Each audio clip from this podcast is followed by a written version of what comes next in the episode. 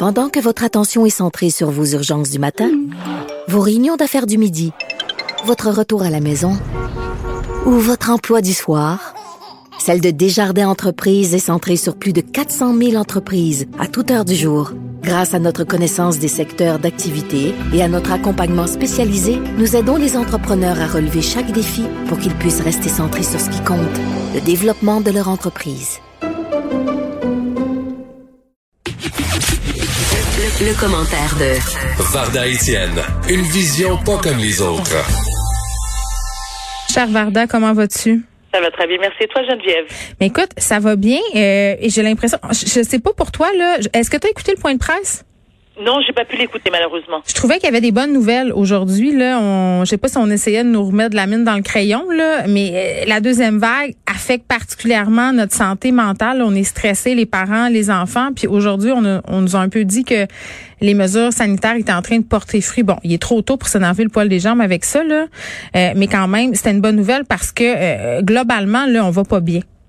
Ben oui, ben merci de me l'apprendre que, que euh, les mesures sanitaires, bon, ben, que, les, que, les, que les enfants et les adultes vont mieux. Mais moi, ce que je pourrais te dire, ou risque d'aller mieux, mais euh, selon l'article qui est paru ce matin euh, sous la plume de Gabriel Duchesne, on apprend que malheureusement, 51% de parents d'enfants âgés de entre 0 et 5 ans sont de plus en plus stressés, les mhm. enfants sont de plus en plus anxieux, 44 de ces parents-là ont de la difficulté à garder leur calme et c'est pire maintenant que lors de la première vague.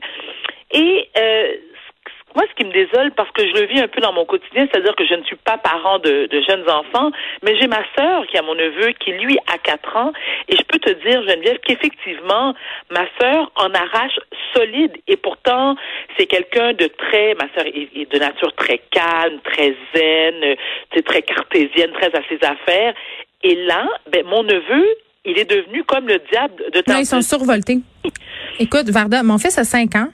Ah bon, alors voilà. C'est un enfant, euh, entre guillemets, euh, parfait. Là. Je voudrais jamais être un enfant difficile, mais là, euh, ils réagissent. Et moi, j'ai remarqué que, que je crie beaucoup. Ben, je suis pas quelqu'un qui crie en temps normal, mais là, là, puis j'essaie vraiment de de pas crier, là, mais j'ai le goût de crier souvent. sache que t'es pas seule parce que je pourrais te dire c'est la même chose du côté de ma sœur et j'ai aussi d'autres connaissances qui sont parents d'enfants de cet âge-là. Et non seulement, c'est parce que les parents ils sont épuisés. On s'entend, ils sont tourmentés, ils sont impatients. Euh, il y en a qui deviennent colériques, il y en a qui sont aussi dépressifs.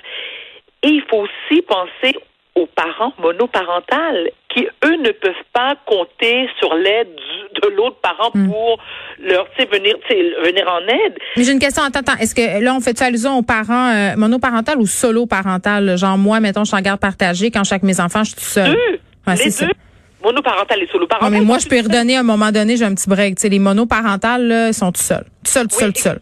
Exactement, exactement. Mais tu vois, moi, ma sœur, elle est monoparentale, mais pas parce qu'elle est plus avec son conjoint, c'est parce qu'il vit dans un autre pays, malheureusement. Donc, tu vois, donc elle est, elle est monoparentale d'une certaine façon. Et euh, non seulement, ça, c'est que ça affecte aussi son rendement au travail. Parce qu'elle travaille de chez elle, elle est en télétravail, comme mm. bien d'autres gens qui ont ce. C'est quand même pour certains, c'est quand même un privilège parce que ça n'affecte pas euh, leur, leur revenu ou quoi que ce soit, mais mentalement, ça l'affecte grandement. Et pour ceux et celles qui, eux, eu, euh, ça a eu un effet sur, dans leur poche, ben, qu'est-ce que tu penses qui arrive? C'est que certains d'entre eux ont ont été dans l'obligation d'avoir eu recours aux banques alimentaires. Tu te souviens, on en avait parlé justement. Mm. C'est des, des, gens qui sont, des parents qui sont maintenant, qui demandent de l'aide aux banques alimentaires, qui sont aussi dans l'incapacité de payer leur loyer, tu sais, de, de joindre les deux bouts euh, pour payer leurs leur factures euh, mensuellement. Donc, qu'est-ce qu'on fait?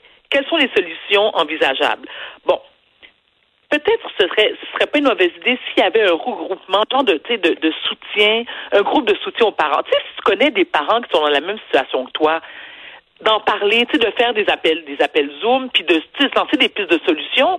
Mais tu fais quoi avec ton flot? Moi, j'ai remarqué euh, que sur Facebook, il y a beaucoup de groupes de parents, là, évidemment, c'est très populaire.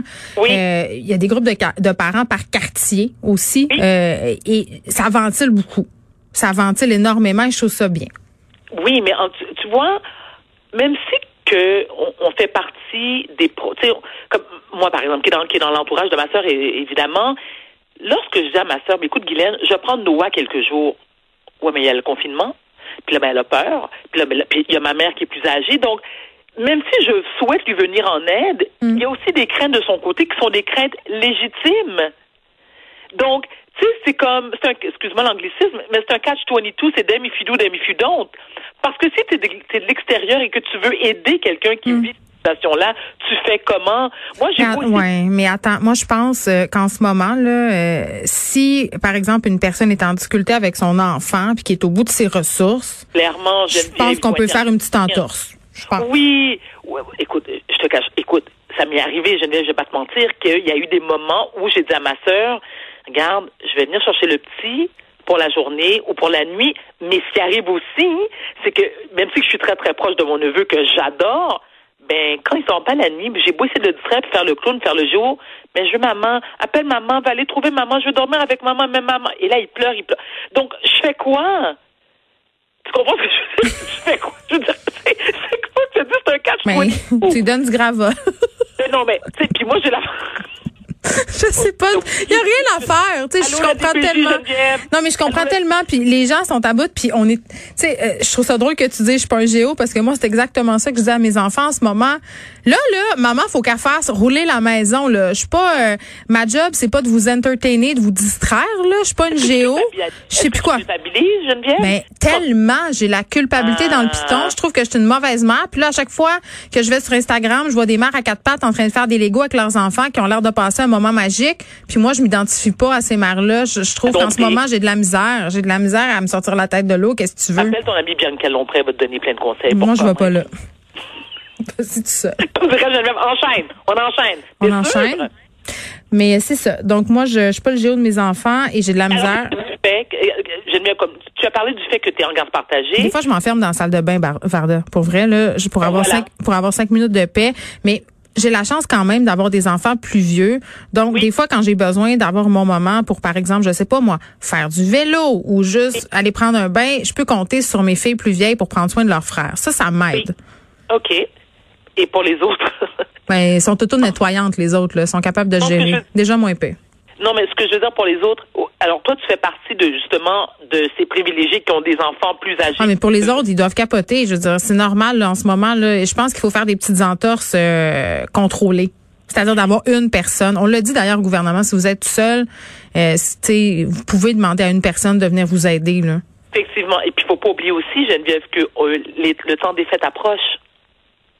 Alors, le temps des fêtes approche. En général, les enfants sont encore plus agités sais, deux, trois semaines avant que le Père Noël passe, euh, passe déposer les cadeaux sous l'arbre. Mais là, tu as tous ceux et celles aussi que maintenant, qui sont en précarité, en situation de précarité, et qui ont moins de sous pour acheter des cadeaux de Noël. Donc, non seulement tu as moins de sous, de deux, t'es coupé des autres membres de ta famille, hmm. et de trois, t'as le petit qui capote dans la maison. Écoute, la joie, toutes les choses, c'est, c'est, sincèrement, moi, alors, je lève mon chapeau bien bas à tous ces parents. Bon, d'ailleurs, toi, euh, je t'inclus là-dedans, Geneviève. Tous ces parents d'enfants en bas âge qui tenaient le cap, qui gardaient votre contrôle, qui réussissaient à, passer au travers. Je veux dire, vous êtes, vous êtes des héros. Non, mais sincèrement, Geneviève, je, moi, moi là, je serais déjà être père, pardon, être maman d'un enfant en bas âge, je serais présentement enfermée à double tour dans Alain Stupinel au quatrième étage. Mais moi, je, pense qu'il faut, euh, il faut aussi parler des gens pour qui ça se passe moins bien. Tu sais, parce que il y a des situations en ce moment euh, il y a des familles qui ont des enjeux, qui avaient des enjeux avant la pandémie, qui se sont trouvés euh, exacerbés par la pandémie. Là, je parle des enjeux, euh, ça peut être différents enjeux. il y a des parents qui, qui vraiment s'en sortent pas si bien que ça. Là. Puis est-ce qu'ils ont de l'aide ces parents-là? Est-ce qu'on est en train de les accompagner? Moi, j'ai pas l'impression. Et je te dis, c'est encore plus triste, Geneviève, c'est que 79% des gens dans le sondage qui est effectué disent qu'ils ne vont pas chercher de l'aide. Ben, c'est gênant. C'est gênant de dire que tu es. Tu comprends? Non, attends, attends, Geneviève. Attends, attends, On, on parle pas de, parents. Encore une fois, je, je suis pas dans leur position, mais je me dis, je, je suis quand même parent, j'ai eu trois enfants. Mais comment peux-tu être gêné d'aller demander de l'aide avant justement de commettre peut-être l'irréparable? Je veux dire, tu pourrais si tu me dis, écoute, tu as battu ton enfant à 100 ou que ton enfant est victime d'inceste ou peu importe, mais que toi, t'en as ras le pompon puis que le presto est sur le point de péter, là, la moindre des choses, c'est que tu vas chercher de l'aide. Moi, je pense que c'est dur d'aller chercher de l'aide, Varda, avec tout ce qu'on entend. Il y a l'histoire de la DPJ aussi. Euh, les, parents ont peur d'être catalogués. Moi, je, je trouve qu'il faut faire très attention avant de dire, euh, je comprends pas les gens qui vont chercher pas chercher d'aide parce que un, de l'aide, il y en a pas tout le temps. Les organismes sont débordés, puis les gens ont peur, les gens savent pas vers qui se tourner. Puis parfois, quand tu es en détresse, tu t'en rends pas trop compte. Que, tu sais, tu comprends, c'est complexe. Très bien, très bien. Ben alors, on fait quoi, Geneviève? Quelles sont les solutions envisagées? Mais je sais pas, t'en as-tu? C'est ça ta chronique. Alors, oui, mais avoir une chronique, c'est une chose. Ça ne veut pas dire que je détiens la vérité. Mais moi, ce que je fais, je, je pense à ma sœur qui le vit. Oui tant que sœur, puis nous en plus on est on est une famille très côté serré, donc c'est pas l'aide qui manque. Je, suis là, euh, ma mère est là, euh, j'ai mes mes enfants ont 14, 17 et 27 ans, donc ils aident ma sœur aussi. Ma sœur a un autre enfant qui qui qui, qui a 20 ans, donc tu vois, puis elle les tantes, il y a les cousines, parce que bon, ok, mais c'est pas tout le monde qui a cette chance. Je pense que la solution, euh, c'est que les écoles et les garderies et tout ça, ça reste ouvert le plus longtemps possible, parce que pour bien des enfants, c'est le seul filet de sécurité qui reste. Donc de faire l'effort supplémentaire, de continuer, je pense que c'est ça la solution la, la, plus immédiate et la plus accessible. Après ça, investir puis donner de l'argent euh, pour que, les organismes aient, les moyens d'opérer. Là, j'arrête pas de le répéter tout le temps. Puis on fait mille entrevues, mais ça reste ça le nerf de la guerre.